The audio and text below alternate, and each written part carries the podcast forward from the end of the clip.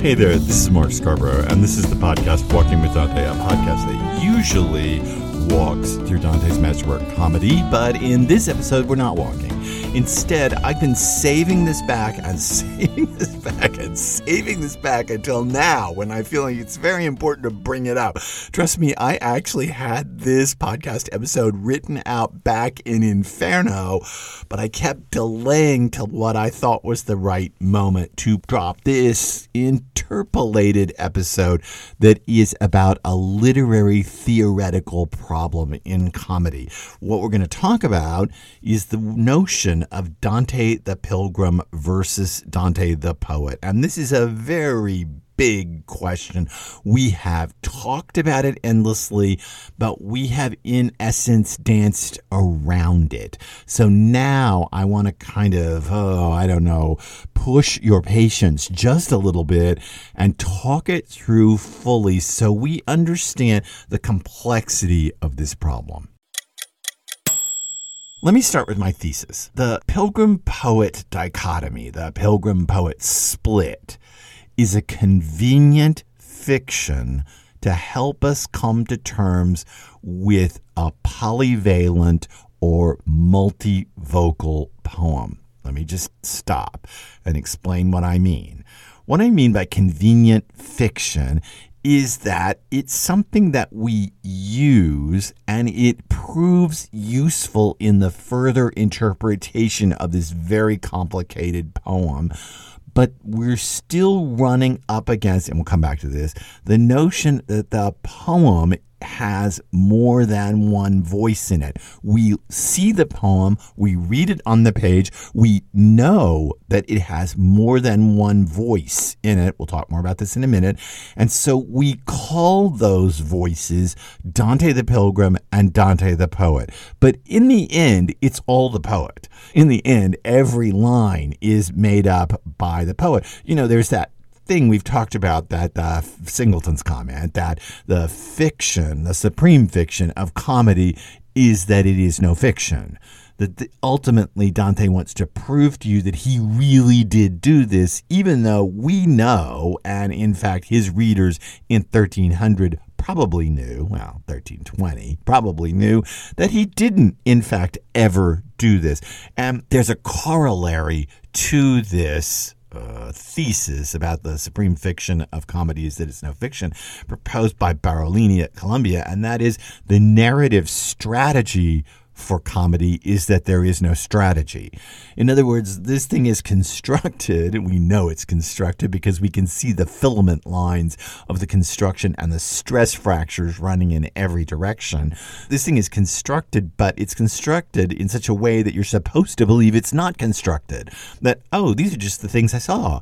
I walked across the known universe and look, look at all the things I saw. And I'm just reporting what I saw back to you. So the narrative strategy is that there is no strategy. We see all of that and we know that there's more than one voice speaking or more than one tonality or more than one tone register or if your musician has this there's more than one key there's a i don't know let's say there's a d minor part of this and there's a b flat major part of this and so we know that they're kind of related keys but we also know that they're playing at the same time and they cause some dissonances and we can hear the d minor strain and we can hear the b flat major strain and so we label these pilgrim and poet, but that's not true. Let me explain that.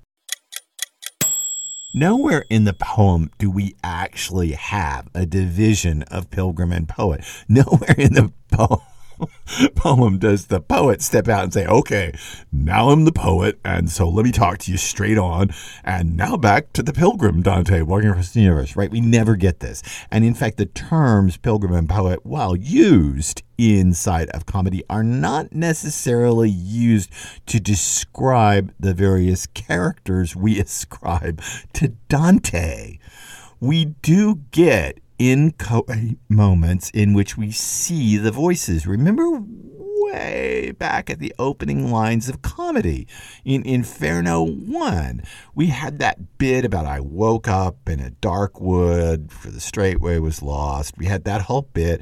And then we had that line 6 of Inferno 1 the very thought of it renews my fear.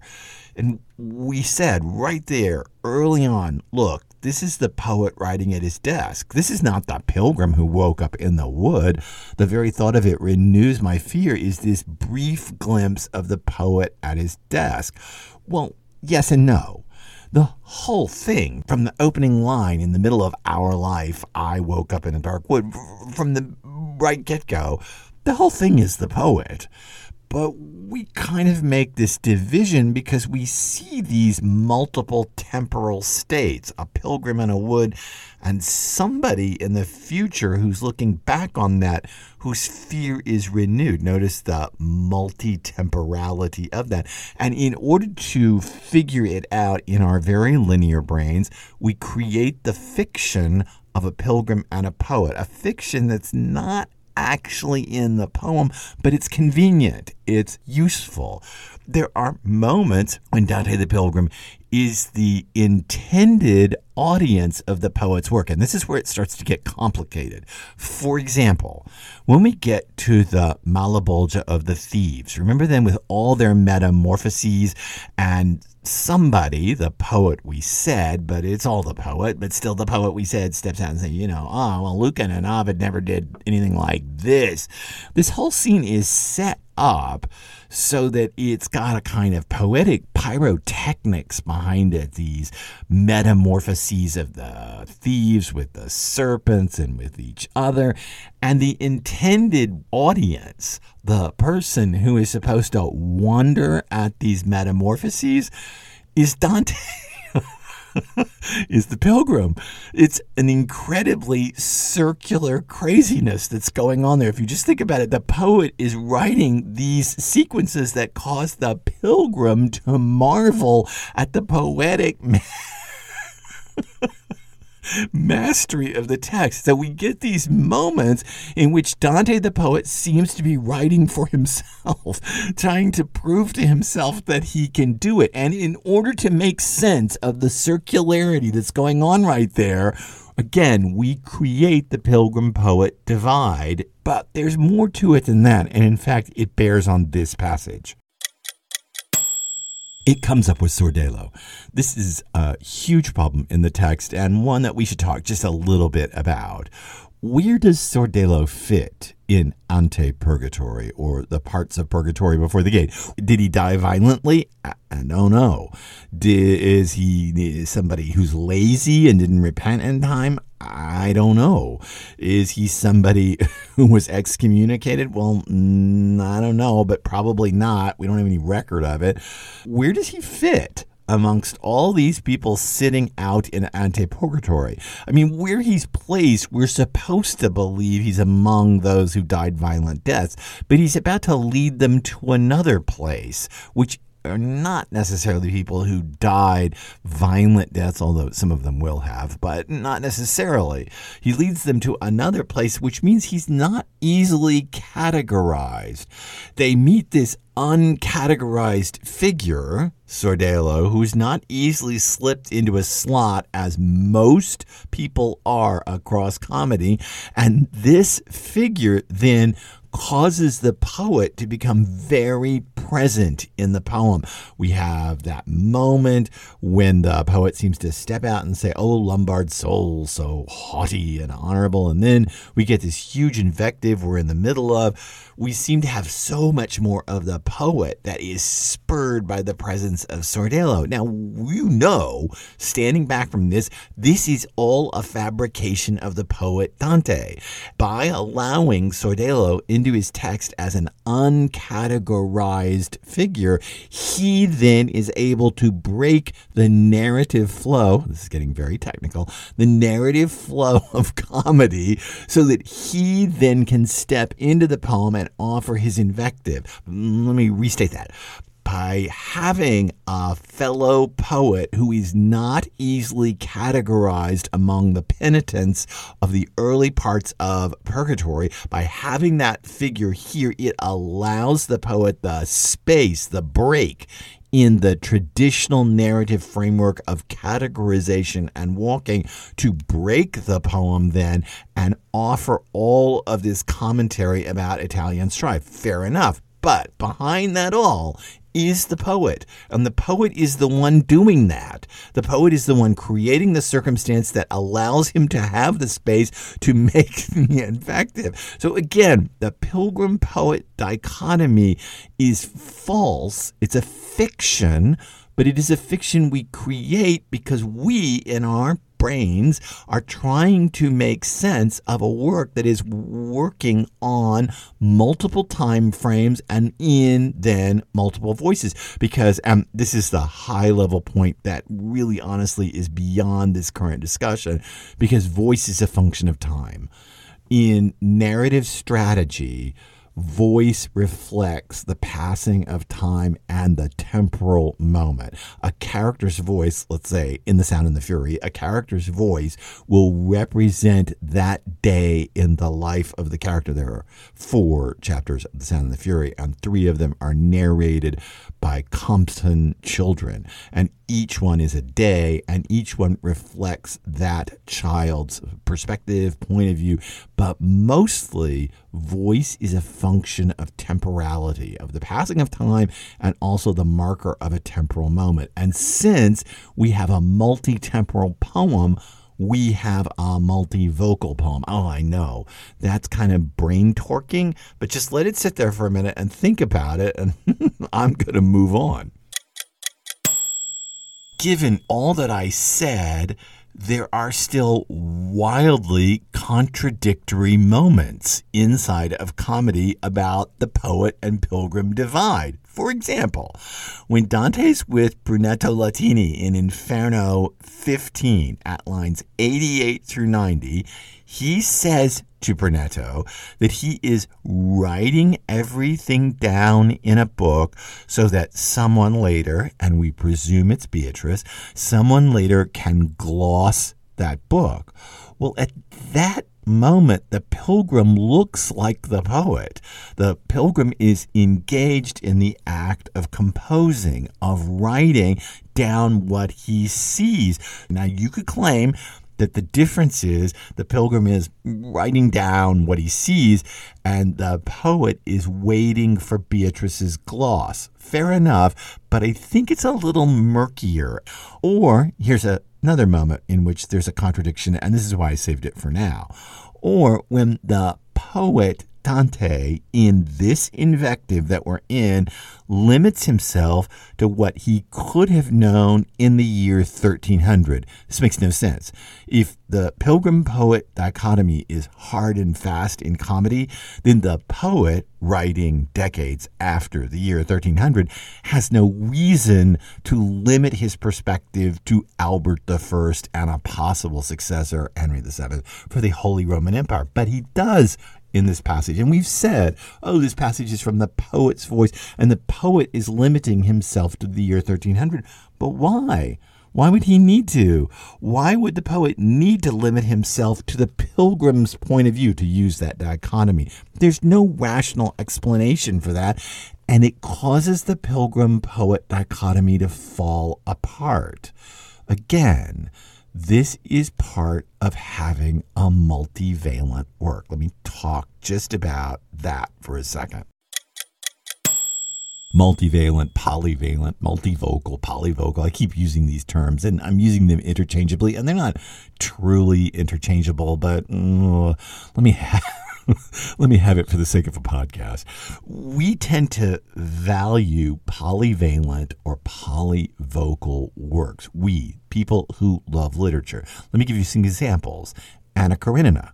Anna Karenina is a distinct distinctly polyvalent work because you know, if you know the book, that there are actually two novels in there. There's Levin's story, which is the story of this man who so badly wants to connect to the agricultural world and the big threshing scene with Levin out with the peasants threshing. And then there's Anna and her tragic love affair and adultery and, you know, all that bit that goes on with Anna and kneeling down and the train rolling over at the end. So there are two stories, Levin's and Anna's, and they're in conflict. And you know, if you've read Anna Karenina, you know that it's actually Levin's book. Levin takes up much more space in the book than Anna does.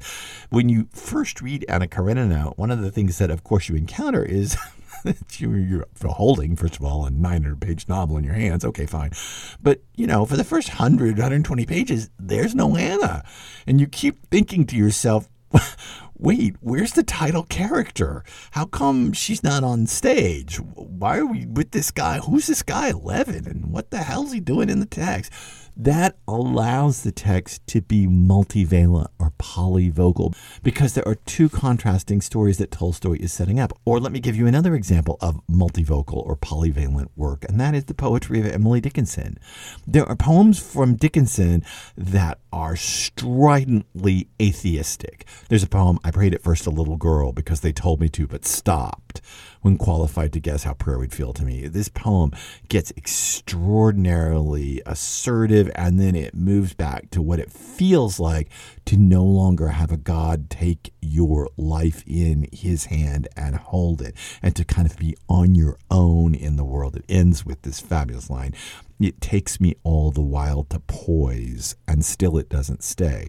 All right, there's that Dickinson. But when you read the scope of Emily Dickinson's poetry, other poems seem to posit a God, this world is not conclusion, and others that get very traditional evangelical Protestant Christian thought all of this is running in counter with each other and it bothers people. People try to linearize or make Dickinson smoothed out as if she thought one thing over the course of her life. The problem is we have poems from her entire life that express various points of view and are in various voices. And we even have poems in the voice of men from Dickinson that the speaker must be male, given hints in the poem. This leads to an incredibly polyvalent or multivocal set of works called The Poetry of Emily Dickinson. And it is so troubling when you first encounter it because you can't figure out exactly where the voices lie. Or let's go to Shakespeare and the play As You Like It. This play is both ribald, funny, it plays with gender, it plays with homosexuality, it questions the political leadership of the time, and it could be seen as a slap at a monarchy that is ineffective. And yet, in the end, it comes back and reestablishes society in a very traditional, quote unquote, orthodox way. As You Like It is gorgeously nuanced and textured from the nihilism of the Jacques character all the way out to the ribald sex scenes that could be homosexual sex scenes if, in fact, the king has fallen for a boy, although it's a girl dressed as a boy, but still, we have a kind of wild, multivalent landscape, and it's absolutely intellectually delightful. Let me give you one more example of polyvalency and why we value it so much. It's a work that's very near and dear to my heart. It's Bach's Goldberg Variations. The Goldberg Variations are incredible wild emotional landscapes built off the initial aria. We move all the way from very dark variations, almost um, in musical terms, suicidal variations, to very light and effervescent variations over the course of the Goldbergs. And the thing that's so interesting is the Goldbergs ends, the last variation is a quodlibet. A quodlibet is a mm, light-hearted uh, medley of familiar tunes, and you have all of this really high-level, sophisticated musical theory going on in the Goldbergs, and you end with this piece that quotes various popular songs like uh, one is Eating Only Cabbage and Beets Has Driven Me From My Home. I mean, it's ridiculous that this high level musical study ends with these silly tavern songs and familiar songs of the day put in fugal or multi voiced arrangements. And that causes the whole super intellectual structure of the Goldbergs to tip. And it suddenly it seems like, wait, was this all a big joke from the beginning? Are we joking around with musical form? It causes the ground to shift under your feet, the rug to be pulled under, out from under your feet. That's why we value polyvalent or multivocal works. Because multivalency, polyvocality, comedy creates the space for irony. Once you play around with temporality and voicing, you allow cracks to open up, which means that irony becomes part of the very texture of the work itself. It also involves an intellectual complexity. And if you are, and I assume if you're on this podcast journey, you are, if you are a committed literary nerd, as I am, you love the intellectual complexity of this. You love the fascination of it because, in the end, and here's the final bit polyvalent works are intellectually fun. They're curious. They leave you in a place where you have to think it through. Oh, wait till the next passage in the invective right ahead of us. They leave you in places where you have to think it through, and you know that you could go on thinking about this for a very long time and never come to any final answers. I have worked with Emily Dickinson's poems since I was a PhD candidate all the way forward in my life. I have taught seminars on Dickinson, and I still can't seem to get a grip on it. It slips away from me. Why?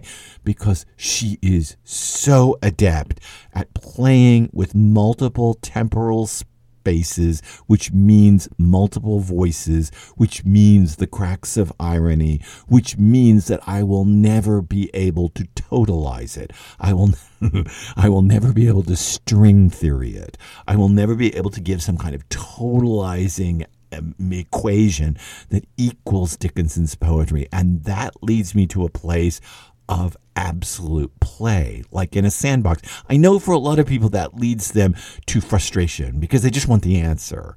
But in polyvalent works, you won't get the answer, even in ones heading toward the very presence of God, like comedy. A lot to say. to say the least. And thank you for indulging me in this high literary discourse about how the poem can and can't work and why it falls apart in certain passages. That's all important to see because, in the end, it's all done Dante the poet. I would really appreciate a rating for this podcast. I really appreciate your support in any way that you can give it. There's a donation button for this podcast you can give through PayPal. I certainly appreciate it. Just to be dead honest, if I amortize it out, it costs me about $120 a month in fees, in website domains, in licensing fees, in royalty fees for sound effects, in all of that, in my scholarly journal acquisition fees it costs me about 120 a month to run the podcast. So I appreciate any support that you can give. I would definitely appreciate a rating, but it doesn't matter. We're walking on. And in fact, we're about to step into some of the most complex irony or polyvocality or just mess that comedy could ever provide us in the next episode of Walking with Dante. So stick with me. We're on to the next bit of the invective. I'm Mark Scarbrough. I'll see you then.